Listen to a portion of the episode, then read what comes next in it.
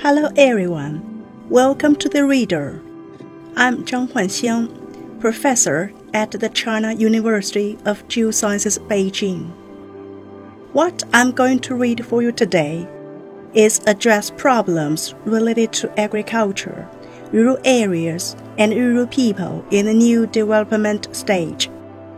This is part of the speech by General Secretary Xi Jinping at the Central Conference on Rural Work on December 28, 2020. I have often said that leading officials should concentrate on the overall work of the party and the country. At this important juncture, as we move towards the second centenary goal, as elimination of absolute poverty has been accomplished, and as COVID 19 is exacerbating global turbulence and provoking change, we need to consolidate and expand our achievements in poverty elimination, comprehensively promote rural revitalization, and speed up agricultural and rural modernization. This is a major issue of overarching importance that requires attention from the whole party. The rejuvenation of the Chinese nation calls for rural revitalization. Agriculture has been the foundation of our country since ancient times. China created a great and a time honored agricultural civilization that led the world for a long time. Looking back on history, if agriculture was prosperous and peasants led a contented life, the country would be unified and the society in order. If agriculture was unproductive and peasants led a hard life, the country would be divided and the society would be in turmoil. After 1840, China suffered from foreign invasions, which led to desolation in the countryside and destitution for the people. Soon after its founding in 1921, our party realized that the fundamental issue in the Chinese Revolution was the peasants.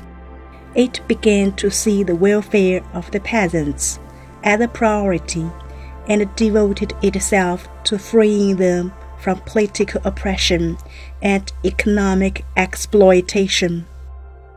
During the Great Revolution, 1924 to 1927, Mao Zedong pointed out that the peasants were the largest and the most loyal ally of the Chinese proletariat. Thus, issues related to peasants were key to the national revolution. When meeting with American writer Edgar Snow in Yan'an in 1936, he observed that whoever won the support of the peasants would win China, and whoever solved the land problem would win the support of the peasants. During the new democratic revolution, 1919 to 1949, our party led the peasants in fighting local tyrants and distributed land to them, and through arduous armed struggle, hundreds of millions of peasants were liberated. After the founding of the PRC in 1949, our party launched a series of new initiatives to organize farmers, restore order, and revive production. Under the leadership of the party, farmers took the lead in embracing reform and opening up in 1978 by constantly unleashing and developing productive forces and promoting all-round progress in rural areas. They made a historic leap from lacking adequate food and clothing to enjoying moderate prosperity in all respects. Since the 18th CPC National Congress in 2012, solving problems related to agricultural, rural areas, and rural people has been a top priority in the work of the whole party. And poverty elimination, a landmark project in building a moderately prosperous society in all respects. We have organized the largest and most determined campaign against poverty in human history, which has benefited the largest number of people. We have launched the rural revitalization strategy and achieved historical change and transformation in agriculture and rural areas. Our country's overall agricultural production capacity has increased visibly and its grain output has exceeded 650 million tons for the past six years. The per capita income of farmers has more than doubled compared with 2010. Their lives have significantly improved, and the countryside has been transformed. Extraordinary changes has taken place in poverty-stricken areas, and we have achieved historic success in eliminating the absolute poverty that has plagued the Chinese nation for thousands of years. All of this has contributed to our success in building a moderately prosperous society in all respects, and laid a solid foundation for building China into a modern socialist country. These achievements are the result of a concerted effort on the part of the whole party and the whole country. As has long been said, agriculture is a foundation of a country and the top priority in governance. Attaching importance to agricultural development is a fundamental plan of the country. History and all experience show that only when agriculture is stable can a country enjoy peace we should view agriculture, rural areas, and rural people from a broad historical perspective. Only with this perspective can we better understand our party, our country, and our nation. In building a modern socialist country in an all round way and realizing the rejuvenation of the Chinese nation, the most arduous and onerous tasks are to be found in rural areas, where the broadest and most profound foundations are set. Despite the progress we have achieved in issues of agriculture, rural areas, and rural people, the foundations of all agriculture are not yet solid. There are still wide gaps in development and incomes between urban and rural areas, and between regions. Our major social problems are still exemplified by the urban rural imbalance caused by insufficient rural development. With only three five year plan periods between now and 2035, we need to act quickly. We need to define agricultural and rural modernization, conduct rational analysis and in depth studies, and set the goals and the tasks to be accomplished by 2035 and by the middle of this century. The priority at this stage is to formulate the agricultural and rural development plan for the 14th five year plan period.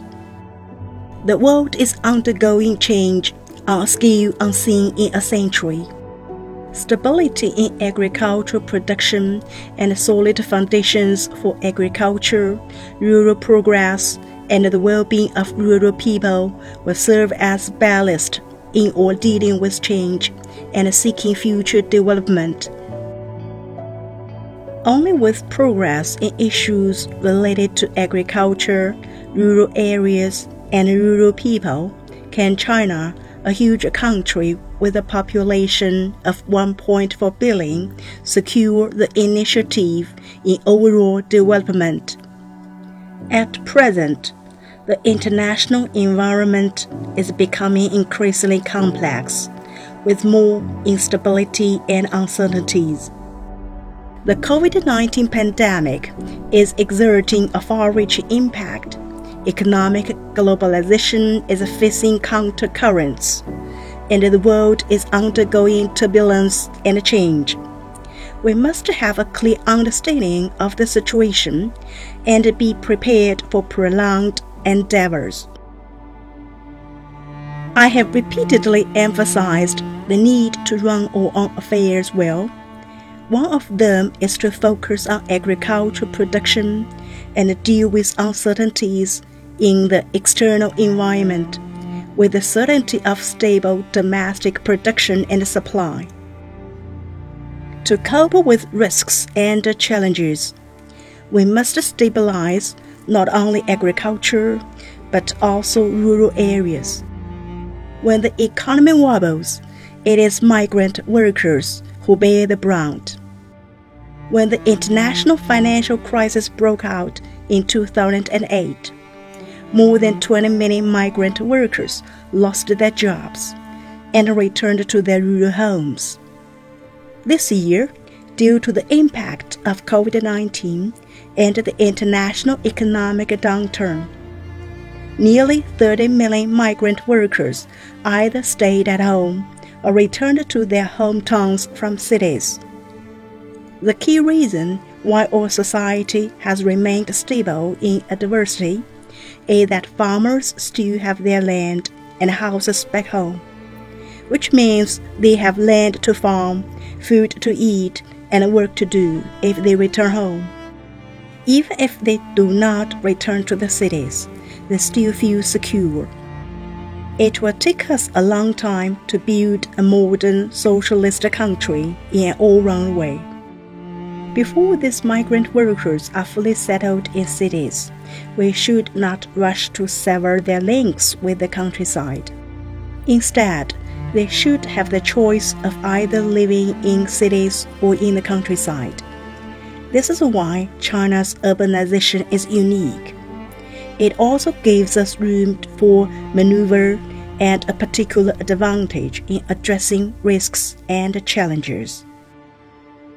Building the new development dynamic is a strategic measure that China has taken to respond to world changes.